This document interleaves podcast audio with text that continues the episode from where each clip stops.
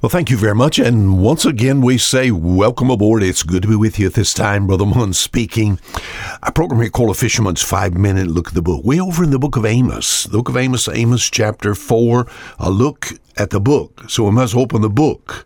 And uh, Amos chapter 4, I'm going to read verse 12 and verse 13 in just a moment. Thank you for being there. Thank you for giving us your time. We'll begin our week uh, here with you. We'll give a thought or a theme. Now, as far as our context, we have the prophet Amos now. He's addressing the nation of Israel. They've left God, turned to idols. He calls them to repentance. In verse 12 and 13, he says, Therefore, thus will I do unto thee, O Israel. And because I will do this unto thee, prepare to meet thy God, O Israel. For lo, he that formeth the mountains, and created the wind, and declared unto man what is his thought, that maketh the morning darkness, and treadeth upon the high places of the earth. The Lord, the God of hosts, is his name. Now, my thought for this week is going to be in verse 13. I'm going to discuss here uh, Amos, and the nation of Israel, and their call to repentance. Uh, they did not repent. Uh, for that being true, the nation of Israel is in the shape it's in today, still in unbelief.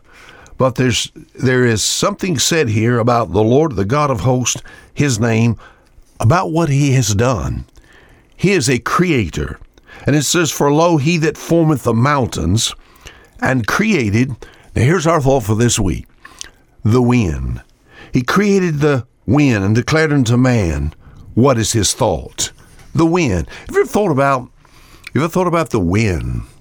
Well, I know it's a, I know it's uh, thinking about. You said, Brother Munn, we're supposed to be in the Bible. Well, this word is used over and over in the Bible. In fact, just the statement, the wind, is used over 60 times in 56 verses. In fact, if you look at a concordance, the word wind and winds, put those together, used over 146 times. Here in my text, it says, For lo, he that formeth the mountains and created the winds. We'll talk about the God of the wind this week, and I, hope it will be a blessing to you. The wind.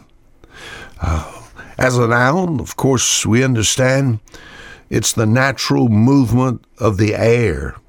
Uh, wherever you are right now, if you take your hand and just run it across your, uh, just uh, wave it up and down across your face. What are you doing? You're making wind. You're having the air to move. And when you go outside, the wind that's outside is caused by differences in atmospheric pressures, caused by temperature change. We think about the high and lows, and when they meet together, you know, it causes winds, many different types of winds. There's planetary, there's the trade winds, and there's the westerlies, and I'm sure you're not interested in those, and periodic winds. Uh, some general facts. Let me just real quick give you some general facts about the wind, and then tomorrow get into the heart of what we're trying to say. The windiest place on earth, you know where it's at? I had looked these things up. It's in Antarctica. The calmest place on the earth. Of course, many of you probably would know that. You would say, yeah, that would be uh, the areas around the equator. Remember a long time ago, the sailing ships had to be very careful about crossing the equator because you get stuck there. Some of the ships, of course, the only way they were propelled was by means of the wind, you know, the sails that was there. And they got stuck. They got at a place that's actually called the doldrums. The strongest wind gust the observatory on Mount Washington. I believe this is in the 1930s.